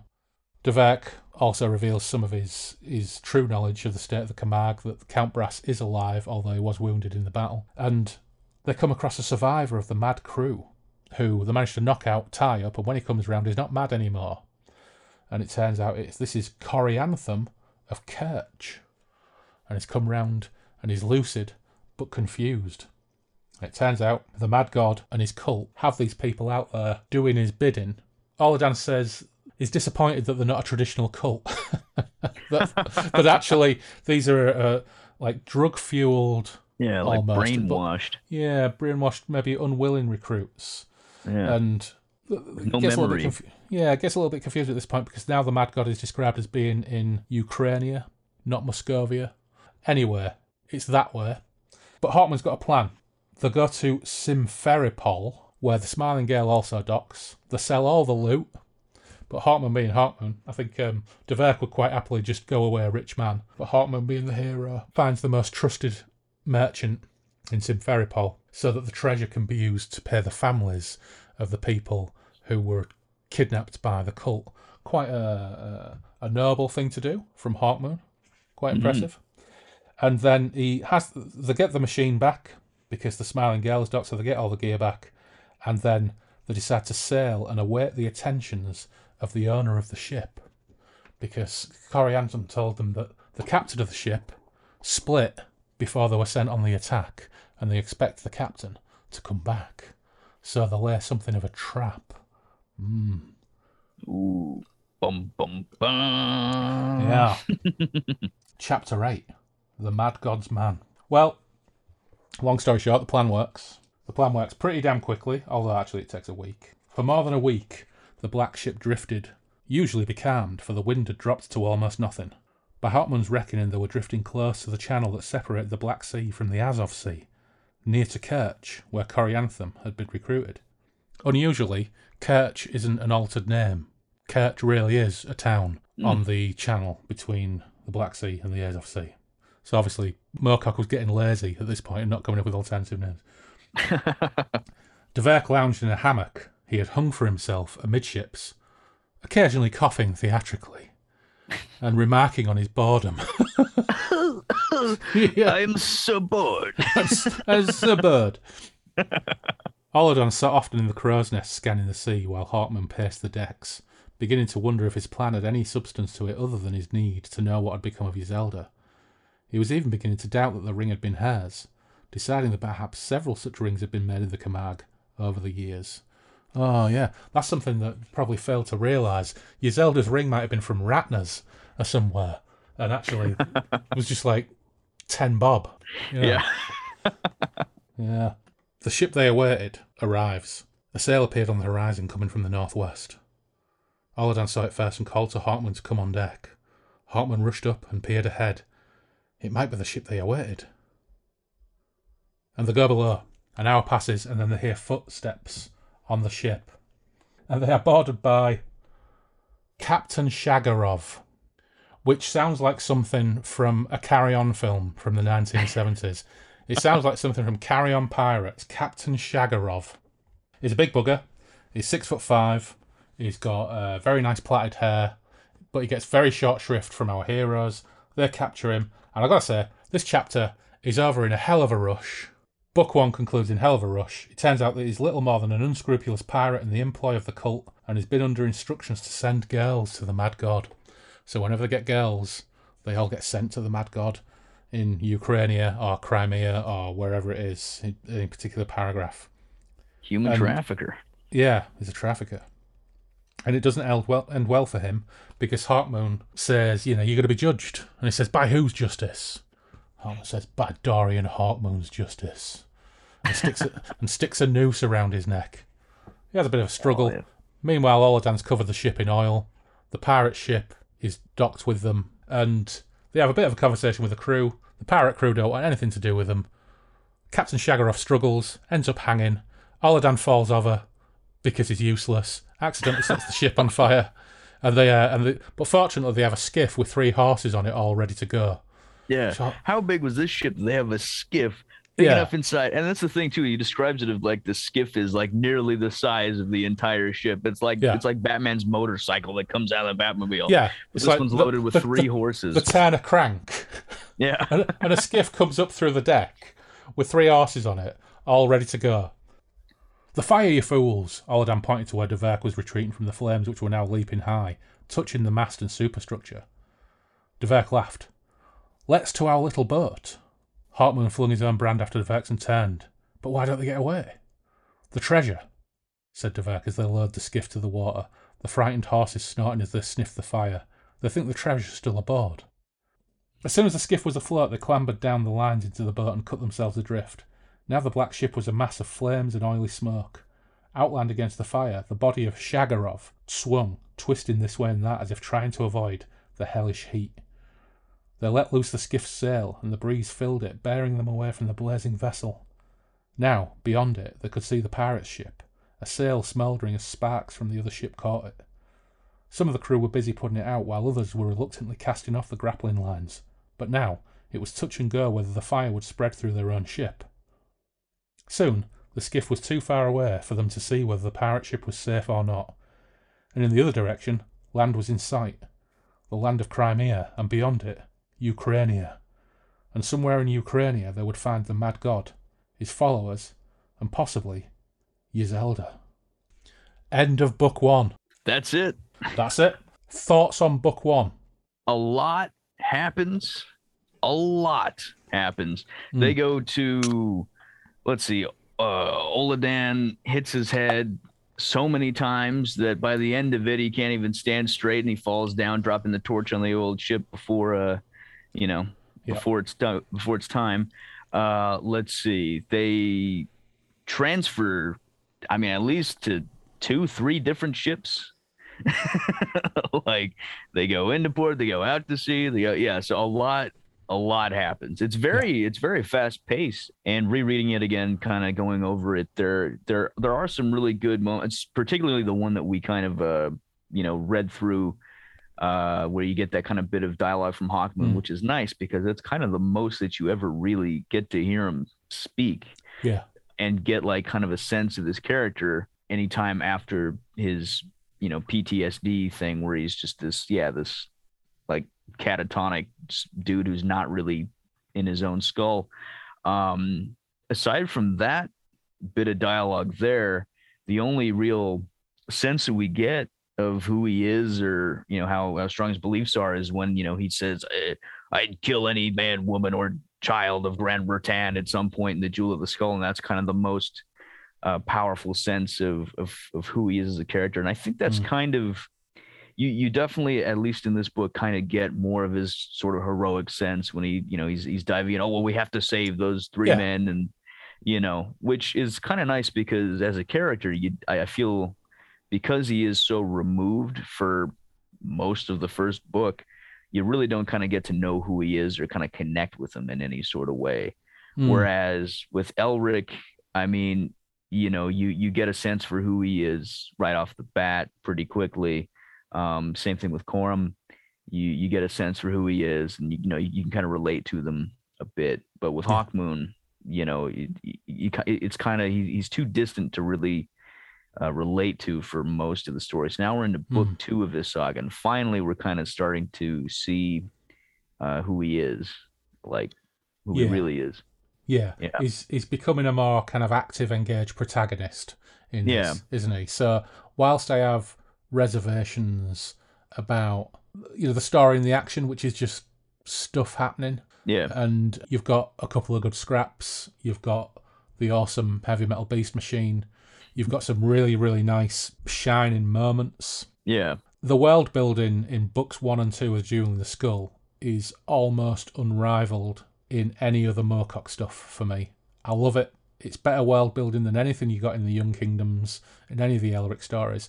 It's absolutely fabulous. This is all It's hard to latch on to anything. It doesn't Yeah. really have any sort of time to marinate or resonate with you. It's That's just right. kind of yeah, it's just action yeah, leading to action, right. leading to action. I mean, it's not boring. It's very fast paced, but much like, you know, an action movie where, you know, you, you, you can't really kind of connect on a human level with the characters so much. Yeah. Um, and you can't really, you know, nothing really happens that's that, yeah, that just really resonates with you as you're reading it. It's fun. Like you're Yeah. not bored, but it's just, there's no kind of personal connection or stake you don't really care too much about the characters. They're essentially they're just vehicles to get you from set piece A to set piece B. Even yeah, like little sort of inconsistencies, like you pointed out, where the Mad King's in Muscovia. Oh well, now he's in Ukraine.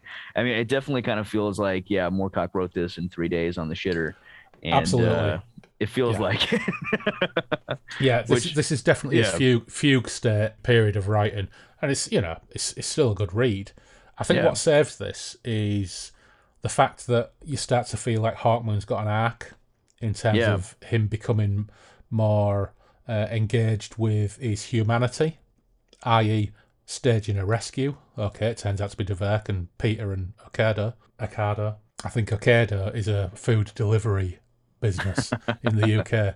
Okada and and uh, poor Peter. I think the you know just the little passage about him wanting to use the proceeds of the treasure to go to the families of Yeah. the the drugged naked dog collar Studded uh, yeah a man gun crew there. Yeah. yeah and and the other great thing of course is the introduction of Huillam D'Averc who is Yeah. just such a fantastic and entertaining character so flamboyant and just Yeah. over the top and he Yeah. is he's pretty amusing as he's just just constantly affecting this cough which i mean i have to imagine that you know even hawkmoon's just like yeah i don't really buy that yeah I Yeah. mean, just the way it's described it's just so clearly affecting just like you know yeah. Well, I think I think once Hawkmoon actually got into a scrap with him, he realised pretty quickly what a load of old bollocks that was. Yeah Yeah. So on, on the whole, enjoyable enough. On the whole, satisfying enough. But the character work is great. Oladahn, useless. yep Absolutely useless. But the character work is is really really great. So so yeah, looking forward to book two just to find out who this mad god is. yeah and see uh, a return of uh the warrior of jet and gold that most mysterious and uh fated well whatever he is because i haven't uh, finished book two yet Yeah. so i will have to see what goes on with that Yeah, he's, he's going to turn up. He's going to go, oh, yeah, the Runestaff. Yep. Oh, yeah, the Runestaff. Um, oh, yeah, no, I can't help. I'm gone again. yep See ya. I'll, I'll be I'll be back when you least expect it. Yeah, yeah, cool. Well, you know what? Thanks again, Dave, to dropping into Derry and Tom's to talk about the Mad God's Amulet Book One. And uh, in a few weeks, we'll reconvene and look at Book Two. sounds great happy to be back It's been a pleasure. So, cheers. likewise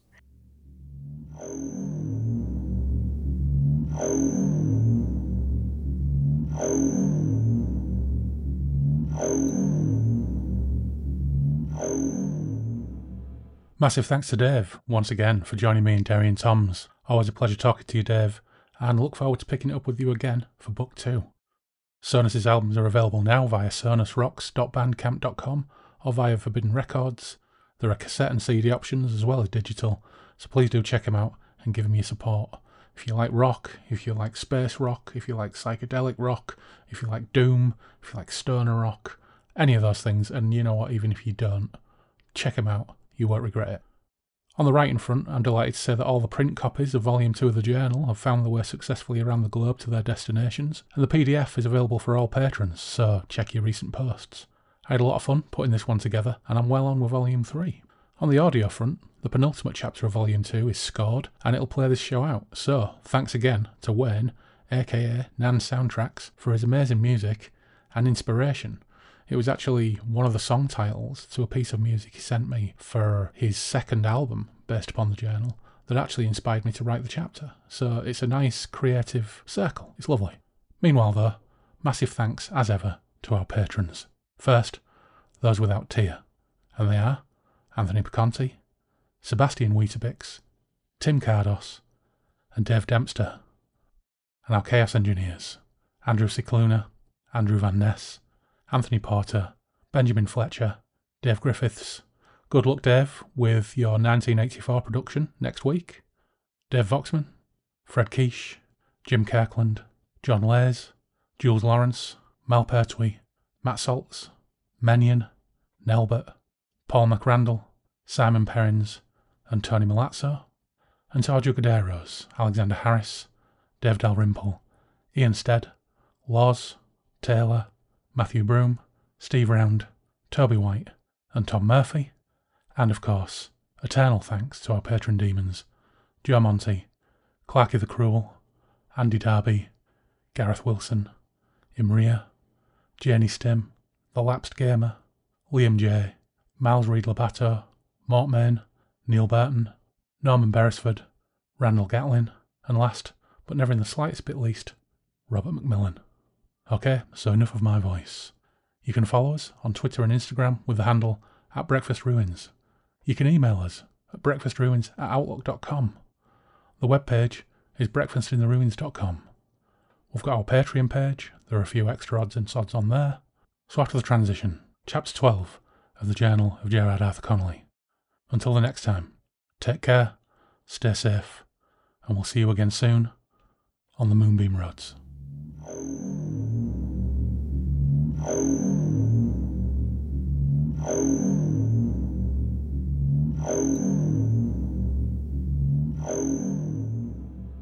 The Journal of Gerard Arthur Connolly, Chapter 12 Weltanschauung.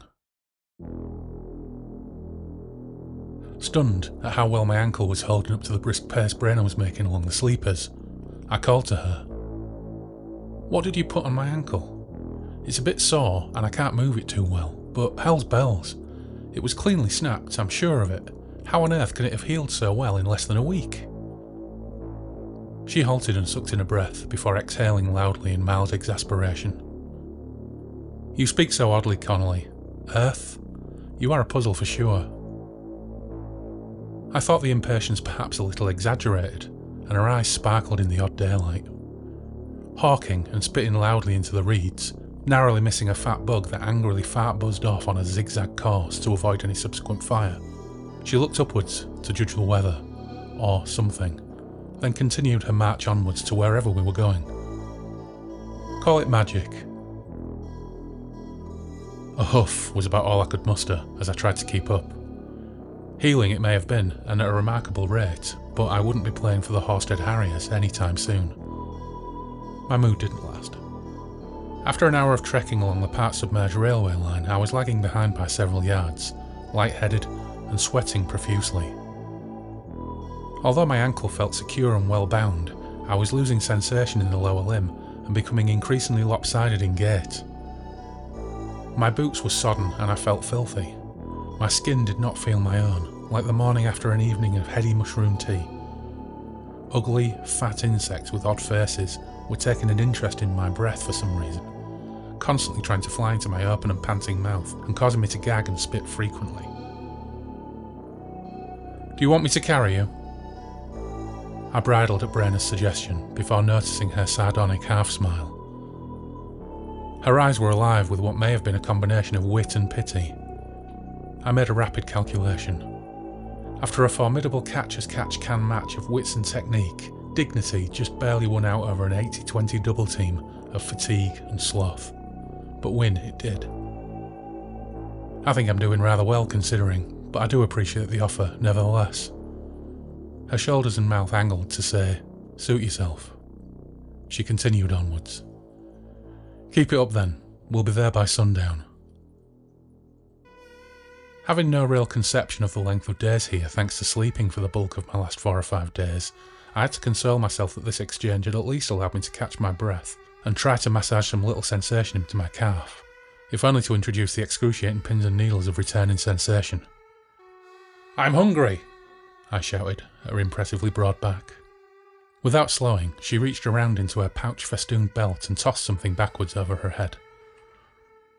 I reached up to intercept, and my fingers brushed at a paper wrapped pastry, making only enough substantial contact that the wrapping fell open to ensure, as it hit the reeds to my left, the contents were scattered into individually delicious, greasy morsels that were instantly fallen upon by the ubiquitous and now delighted bugs. I stared at it, wondering for a second if I could compete. I stared back at her, now a further ten paces ahead. I realised that I was pouting, not a good look for an officer. Finally, the old line and sleepers began to lift from the murk, and footing became easier. We did break eventually, and I was able this time to partake of Brainer's comestibles, jealously cupping and guarding them from buzzing intruders. The source of the grease notwithstanding, I was satisfied with my scoffing, and during a short break, I was able to grill my saviour a little. She was not a native of this place either, although her path here was more deliberate. She had sought out this baker on the rocks for reasons she was not prepared to share. I pushed her, nevertheless. Friend Connolly, you are inquisitive by nature, it appears, but not everything is planned. The roads between the spheres mute and shift. Some are tossed upon the currents, others ply them. I have a purpose in this. Her fingers probed at the scars on her scalp, and her eyes looked elsewhere as she ruminated momentarily. Born an envoy of Samanan, now I am cast out and have new grails. Sometimes they align with my old calling, often they do not. I am a traitor to my heritage, perhaps, but this new destiny I feel is true. I was baffled by this and the suggestion that I was at the mercy of some cosmic turbulence. She continued, gazing now at a flickering flame in her palm. Yet, if I am not true to the winged flame, how can I continue to wield it? Unless the Weltanschauung is false. A lie. The flame pulsed as if in time with a heartbeat. Hers, perhaps. Then flickered out as she closed her fist. Straightening her back, she looked at me and smiled warmly, if a little awkwardly. I've never said any of this to anyone. Only seconds before, full of barbed and impatient questions, I was disarmed by her rectitude. I considered my response carefully, now feeling a flooding sense of identification and kinship. We are all born to something, an idea, an identification of some sort. We may differ over trifles from our places within it, but the purpose is set the philosophy is defined. How terrible then when we commit heinous acts in its name, but what choice does one have when one loves and believes in the whole? Her smile dissolved into a grimace. An atrocious act is an atrocity, no matter what law you adhere to by the definitions of your place. A crime. If your beliefs restrict you from seeing that, then you deserve pity on some level. But you may not deserve mercy, although it may be granted. I regretted my words. Draw your weapon, she said. Startled, sphincter twitching like a rabbit's nose, I reached for a missing sidearm. Tutting, she threw a short, curved scabbard at me. I scrambled to catch it, this time successfully, and I gripped the hilt of a satisfyingly well balanced blade. Stay low, she hissed. As it dawned on me that she wasn't calling me out, I blusteringly exhaled what had been a desperately contained breath complete with spittle and a small fart at the other end to balance my equilibrium. I'd never felt so relieved. They say your life flashes before your eyes at a moment of impending doom, but flashes of someone else's, yet still my own, somehow, had flashed before mine. Bombing at a variety show in Leeds and roaring at slashed tyres. Cradling a disemboweled bear druid of the northern wastes in their final moments with my unfeasibly muscular arms holding a gate open to a multidimensional box of vivid ochre flames, whilst four monkeys capered and mocked me. There were others, but they were definitely the strangest. We're not alone. Draw that blade. I did so. It was a wicked, brutal thing that I'm sure would have breached some kind of safety standards back on my world.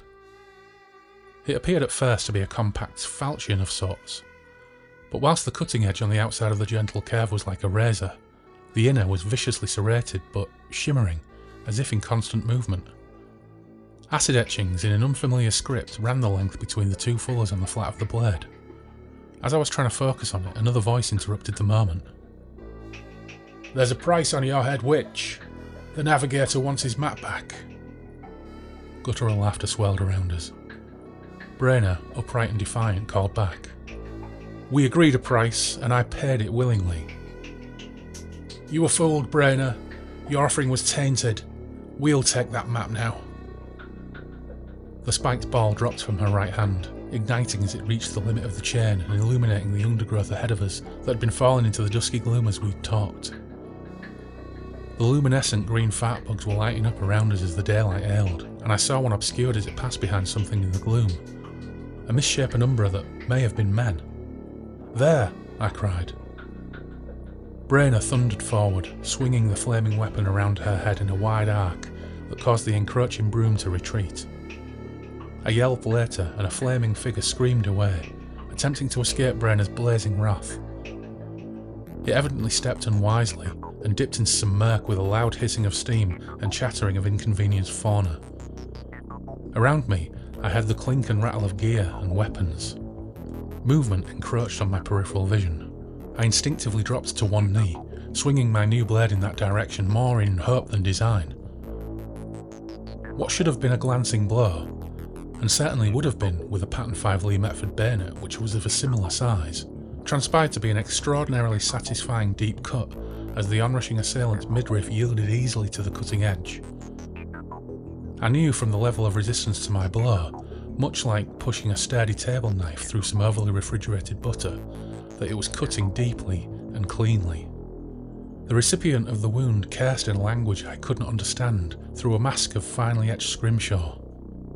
They gasped then, as their innards spilled out of their stomach and on through their cuirass to slip slowly down their thighs to the wet dirt at their feet, there to steam in the cooling night air and be rapidly pounced upon by triumphant bugs. The unfortunate reached out to grip my shoulder, and their panicked eyes met my own. I eased them to the ground and said a short airman's prayer. Very short, as I could hear more movement around me, and more shrieking and desperate yelling of commands. The ambush was not proceeding according to their plan. Brainer was a dazzling display of motion and light. At least two other antagonists were now ablaze and trying to douse themselves or beat out the licking and throbbing tendrils of fire encircling their forms. Now, I did not doubt that the pulsing was tied to the fascinating warrior's own heartbeat. Another aggressor was clutching a ruined face and gurgling. For a moment, I felt surplus to requirements, until I spied something circling her in the gloom, illuminated strobe like, as the spiked ball's arc repeatedly and rapidly achieved its perigee. I was bemused Three long, multi jointed legs held a heavy swaying torso above the reeds. This body, similarly with three arms that each wielded a club or mace of some description, was hunched forward in a posture of attack, and a leering face peered angrily from beneath a horned carapace. Dangling accoutrements lent the ensemble the appearance of an Australian cocked hat and legs, albeit a more frightening one, with brutal intentions. I charged towards it, or rather hobbled energetically. Before I could close the distance, it swung two of its three arms towards my companion.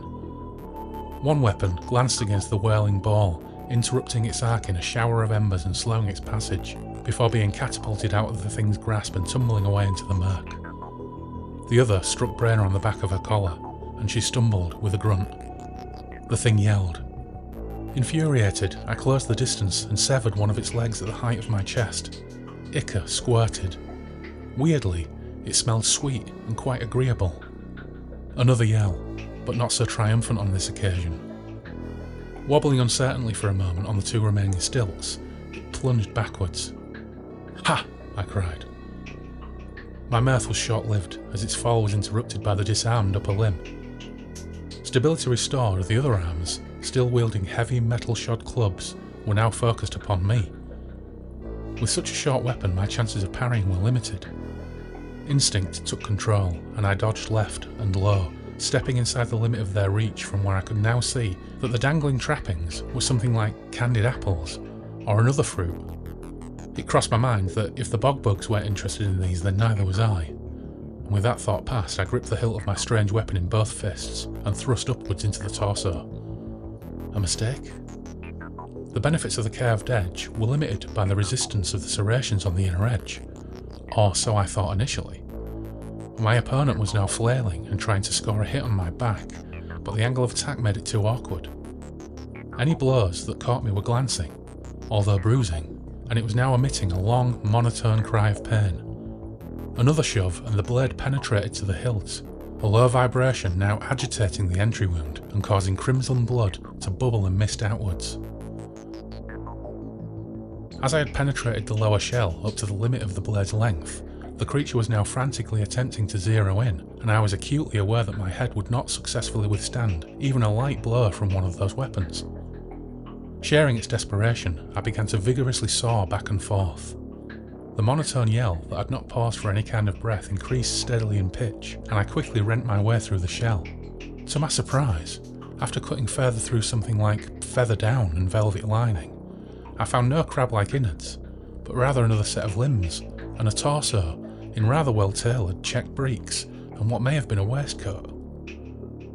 I experienced a flinting tinge of regret that I was sawing through those too, but my disappointment at a waste of good tailoring was tempered by the impression that there may have been three legs, and they were seemingly only of half my size. Life fluids were erupting over my hands and making it hard to retain a grip on the blade. The thing had ceased flailing and was now sagging above me. I took my weapon free and withdrew several steps before it collapsed to the ground and the yell, now only a decreasing whine, finally ceased. And then, silence. No, heavy breathing behind me. Panicked, I checked on the condition of my companion. Braina was kneeling, head down, holding the nape of her neck from whence blood seeped through her fingers. Her weapons were still, and the flames exhausted. Bodies lay haphazardly around her, some comparatively sensible looking, others as bafflingly odd as my second victim. I counted seven, most with heads or chests bashed in, all smouldering. Compelled by relief and an eruption of previously repressed emotion, I fell to my knees in front of her and hugged her tightly. She stiffened and slowly patted my back with her free hand. It felt odd and awkward, but it was probably the most genuine sensation I'd had since I arrived here. I released her and sheepishly failed to meet her probing stare. Time to leave? She nodded, regaining her feet and stretching her neck back until audible clicks and pops prompted a grunt of satisfaction. I hadn't expected them to find me so quickly. If they got ahead of me, it means paths may have shifted again. I nodded encouragingly, but hadn't the faintest idea what this meant for our ETA wherever. Waving away the bugs that were competing for space around the corpses at our feet, we trudged back towards our previous path. Braina unfolded and consulted a map. The map desired by this navigator, the cause of this conflict perhaps. It was folded and squared away again, and she was striding onward into the murk before I could inquire as to its nature. We'll have to make a diversion, but we will have transport at least. I followed. My leg was throbbing. My socks were damp. I felt sick from the violence. Well, that's something at least.